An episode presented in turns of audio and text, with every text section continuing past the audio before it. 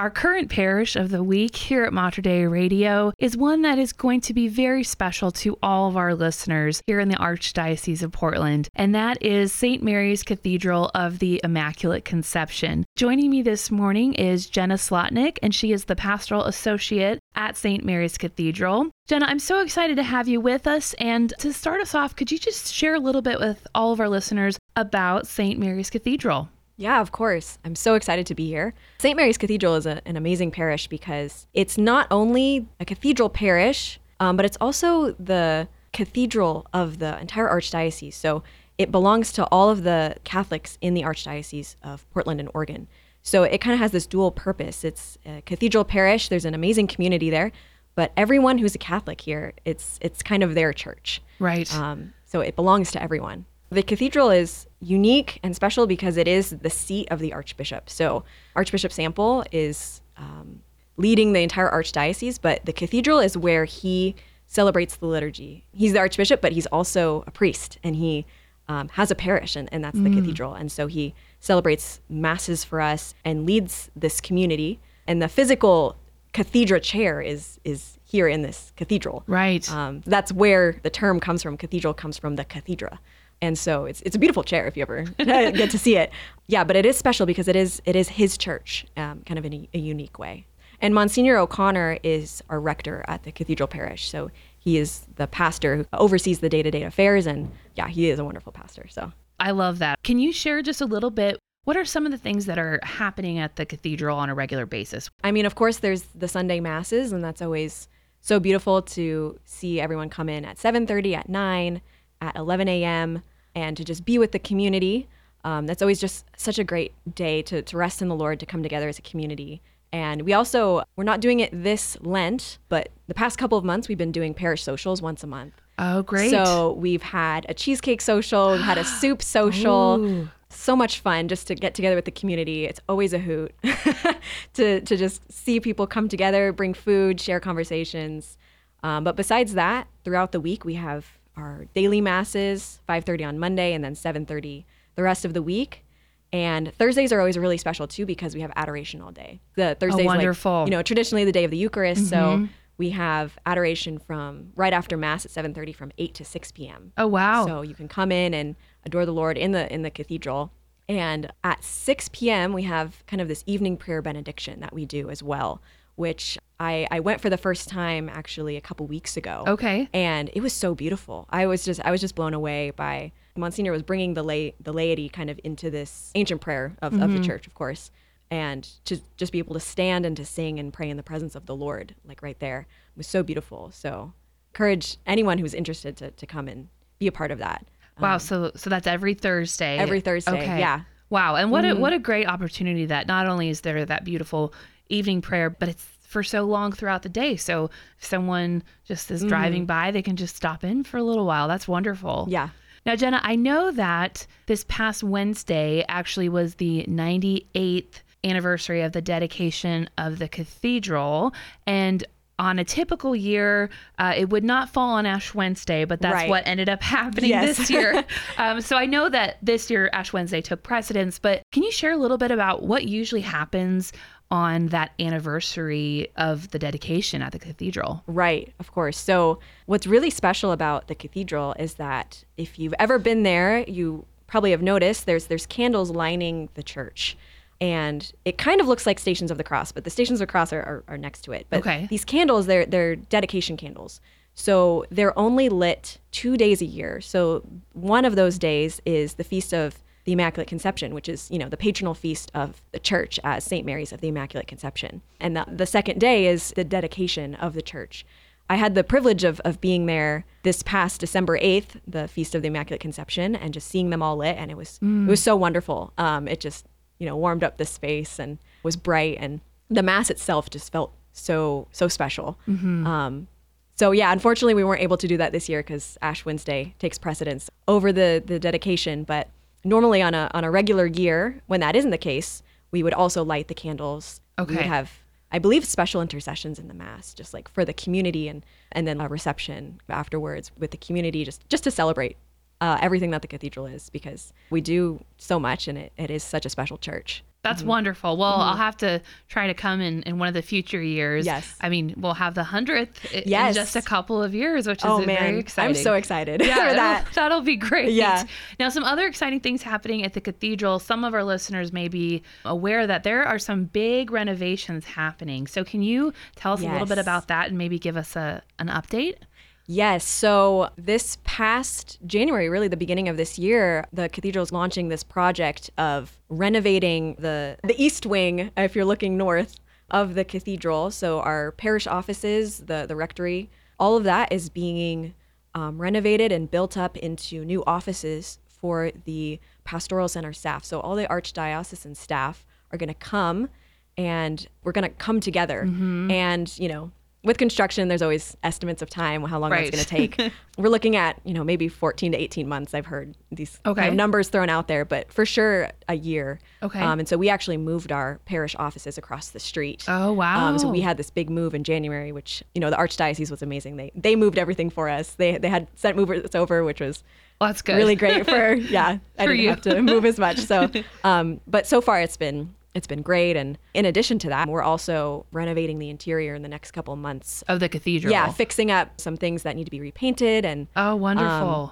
and so exciting that we're actually going to be moving the tabernacle from that left side room Mm-hmm. to the center of the church. And I, I feel like that's just going to completely change the way that Mass is celebrated. And, and it's going to be really, really beautiful. That's going to be happening hopefully before for Easter and Holy Week so that we can enter into those celebrations with just the Lord at the center, which I think is going to be really, really amazing. Oh, that's very exciting. Well, I'm, Mm-hmm. I'm excited to just hear more as those updates Mm-hmm. come along. I am speaking this morning with Jenna Slotnick. She's the pastoral associate at St. Mary's Cathedral of the Immaculate Conception, which is our parish of the week. Jenna, I've really enjoyed our conversation and I want to ask you some more, um, but we're coming up against our break. Could you stay with us into the next half hour? Absolutely.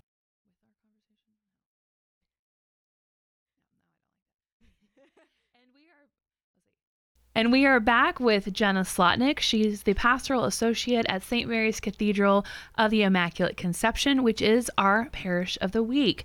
Now, Jenna, can you share a little bit with our listeners? What does your role entail as pastoral associate, and how do you like working at the cathedral? Yeah, well, it's been honestly such a blessing working at the cathedral. Earlier, as I, I was kind of beginning this role last summer, Archbishop Samples celebrated the Mass for the Assumption. And Okay. something that he said in his homily really stuck with me that the cathedral church is Mary's church. It's, it's under her name, it's St. Mary's Cathedral. And this is her church. Like whenever we come here, it's, it's her house. And every day when I when I go and I'm walking around the cathedral doing different tasks, I just remember that and I just feel so blessed to be working in Mary's house. Oh, that's Um, beautiful. Yeah, and I feel very close to Our Lady. But yes, it's it's an incredible gift to be there. And my role particularly, I basically am directly involved with anything relating to faith formation and the sacraments, so sacramental prep programs, coordinating and organizing first communion and confirmation and OCIA, which some parishes still have RCIA. And it's just been such a blessing, uh, especially with OCIA, to, to walk with people who are um, seeking the Lord, asking the really important question what is Catholicism? Do I have a place here? Sure. Um, and just getting to see their journeys. It's It's been an absolute gift. And yeah, many other little things around the church. Well, I am sure that this time of year, especially, is very busy for Yes. you. um, with uh, we just had Ash Wednesday and going into the Lenten season. Can you tell us what is happening at the cathedral during Lent and especially into Holy Week? This is my first full year here, but I, I feel like this is just the most exciting time to be at the cathedral. So yeah, we had uh, Ash Wednesday Mass, and we have the rite of election actually this, this coming Sunday for Oh, awesome. all of the yeah all of the people who are who are coming into the church. So that's really exciting. That's everyone from the archdiocese comes to the cathedral. Right. So there's kind of some satellite locations. So I, Okay. I believe there's one in Springfield. So people who are closer to that Sure. area, just so you don't have to drive Right. all the way to, to. Portland. But yeah, so we're having like three different rite of elections this this Sunday. Oh actually. wow! Oh, yeah. Oh, very exciting. And so that's going to be really special, just presenting the catechumens and the candidates to Archbishop Sample. But yeah, besides that, we have Stations of the Cross every Friday. We have soup before, so soup, like a soup dinner provided for our knights who are who are so amazing. Oh, Just want to give a shout out to our, our Knights of Columbus at the cathedral. They're wonderful.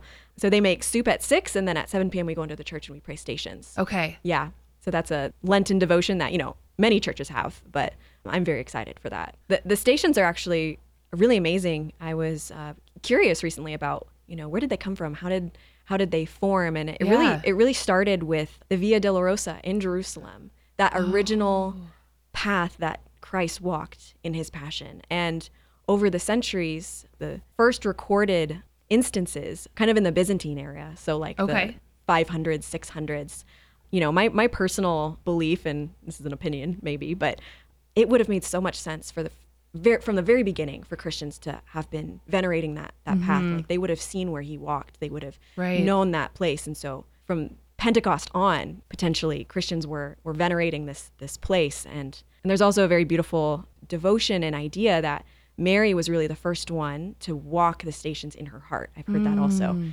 because you know she was the one who pondered all these things in her heart. And mm-hmm. so after jesus passion his resurrection and she was walking with the early church mm-hmm. that she was the one who was remembering the passion Right. and kind of walking them in her heart and maybe even walk that path herself Right. you know after um, until she was assumed. But really how the stations kind of spread from people making a pilgrimage to the holy land and, and walking that physical route was the franciscans. And, Okay. yeah so saint francis of assisi he had this incredible devotion to the passion of our lord. And of course you know he was the first recognized stigmatic. So he had this deep love for the passion of our lord. And he he was actually the one who he went to Jerusalem and the Holy Land while it was under the occupation of Muslim rule. So there was the um, the ruler there, and he, he tried to convert him. He, he went, and he was Right, a that's missionary, right, yeah. right? And and you know, of course, he was he was intrigued by Saint Francis. Like, what are you doing? Like, who are you? And he was actually granted the ability to be to be there to to stay there. So there were Franciscans in the Holy Land, kind of very early on, and eventually, and I believe this was Pope Clement the the sixth. He he gave a papal bull and said, okay, the Franciscans are now officially in charge of guarding the holy sites, and they're kind of in the Oh, Holy Land. So when you go to the Holy Land today, like it's all kind of Franciscan run, and they, they're running these holy sites like the Church of the Holy Sepulchre and, and all these things. So the Franciscans have been kind of part of it from the beginning, which I think is Mm. just so fascinating. The Franciscans brought from the Holy Land this devotion to Europe, bringing this Stations of the Cross throughout different churches in Europe. And originally it was just a Franciscan thing. So wherever the Franciscans were, that was where would it be was. doing the Stations of the right, they would be doing the Stations of the Cross, and they started putting them in churches then over time like it just kind of started spreading this devotion and it became kind of a diocesan thing not just Mm-hmm. franciscan but just like the whole universal church um, so it's really amazing to think that it's just started with that one order that subgroup within the franciscans and then Right. it just kind of yeah spread throughout the whole world Wow. yeah That's amazing. I did Yeah. not realize that. I, I knew that they had some connection with the Holy Land. I've Right. been to some of their um, Holy Land shrines, like the one in Washington, D.C. Right, yeah. Uh, where they actually have. I've been there too, actually, yeah. It's almost like a replica in some Yes, ways of yeah. the site there at in the Holy Land, but I did not realize that about the Stations of the Cross. Wow, that's amazing. This is a common devotion during Lent. Um, Mm-hmm. So we encourage our listeners to pray the Stations of the Cross at your parish. Maybe go to the cathedral and pray the stations there throughout Lent. Now, Jenna, as we look ahead to Holy Week, uh, what's some encouragement you can share with all of our listeners who are part of our archdiocese and even those across the river as well. Yes. Um, what how would you encourage our listeners to be part of the Holy Week liturgies and also maybe just to visit the cathedral in general? Right. I mean, I would encourage anyone to come visit it because not only is it just an incredibly beautiful church, the, the artwork and the and the stained glass and the and the music, you know, during our liturgies on Sundays, it's it just is incredible. It's breathtaking, really. I, I think. Um, so I, I would not only encourage people to come and just experience that, but to really come and, and have it be a time where it's you recognize, okay, I'm a I'm part of a bigger church it's not just me at my parish. Each parish is so important and so beautiful, but the cathedral is really this place where they kind of come together. Um, and I've experienced this many times where I just feel this great unity with all, all of the, the Catholics in this archdiocese, down the valley in Eugene and Corvallis and Salem. And it's kind of like the heart of the archdiocese. So when you're there, you just feel this, this great unity. And you're also encouraged because you're like, you know, there's so many different people all around and they're practicing their faith. And it's like, we're not alone. We're a body. We're in this together. I think it's it's really powerful actually to do that. And Holy Week is, is a great time to do that because it's it's the holiest week of the year. The the liturgies are are so beautiful and entering into the very mysteries of our of our salvation. Um, we have our Chrism Mass on Monday, March 25th, Okay. And that is always just such a joy to see. And that's kind of another moment where you do have the entire archdiocese, archdiocese coming together because all the priests come. We have a dinner for them beforehand and then we mm-hmm. have the chrism mass and that's that's so powerful. Last year it was it was crazy. It, it was so packed. Like there were people lining the walls and Wow. up the stairs of the choir loft. So many people are just there just Oh like celebrating goodness. with What happens at the Chrism Mass? so the Chrism Mass is the mass. Traditionally, it was done on Holy Thursday. It's the celebration of priesthood. Okay. So when Jesus instituted the priesthood, but practically speaking, for many parishes, they can't have priests come on Holy Thursday because they're celebrating their own Right. Holy Thursday celebrations. and so, at least here in this archdiocese, and I think this is true many places, it's moved to earlier in Holy Week. Sure. And so we uh, we traditionally have it on the Monday of Holy Week, and it's the celebration of of all of the priests in the archdiocese and this renewal of their priestly vows, hmm. which is so special to see. And also, it's the mass where all of the holy oils are are consecrated and blessed by the archbishop. So all of the oils that are used in the sacraments, so in, in baptism when you're anointed, in confirmation, the oil of the sick, the oil of the infirm, that's used in, in that sacrament. Also the oils that are used to anoint priests when they're ordained. Okay. Yeah, so all of those oils are, are, are used, and it, it's a it's an incredible operation that the cathedral. Um, Yeah. I, I have the privilege of kind of overseeing it this year. and Okay. Yeah, a lot of moving parts, but it's it's really beautiful. The whole parish community comes together, like the knights, with Mm-hmm. making the dinner for the priests, and, and then parishioners pouring the oils and mixing them, and Oh, yeah, right. it's it's an incredible, huge event that is pulled off. It's it's very special to to be there. And just this connectedness to, yeah, when sacraments are celebrated later at your parish, these were the oils. Like this is where it was consecrated. Um, so it just connects everything together. Yeah. Wow. So that's a, so that's the Monday of Holy Week, Mm-hmm. Right, and then the you're Monday. pretty busy the rest of the week as yeah, well. yeah, and and of course there's all of the traditional Holy Week liturgies. There's Holy Thursday, the Mass of the Last Supper, Good Friday, the the Veneration of the Cross, of course the Easter Vigil when we receive catechumens and candidates into the church. Mm-hmm. Yeah, and I believe this Easter Sunday we're we're having an Easter egg hunt in the Oh, in the courtyard. Oh, yes, great. even amidst the construction, we're gonna we're gonna carve out a, a Easter egg hunt. Oh, yeah, that's so amazing. that's gonna be very fun. That's always a fun Easter tradition. Yeah. Uh, wow. Well, I encourage all of our listeners to see if you can plan maybe one of those days during Holy Week. You can make a, a little pilgrimage to the cathedral. And um, if not during Holy Week, then maybe another time soon. Jenna, thank you so much for being with us today. yeah, of course, it's my pleasure.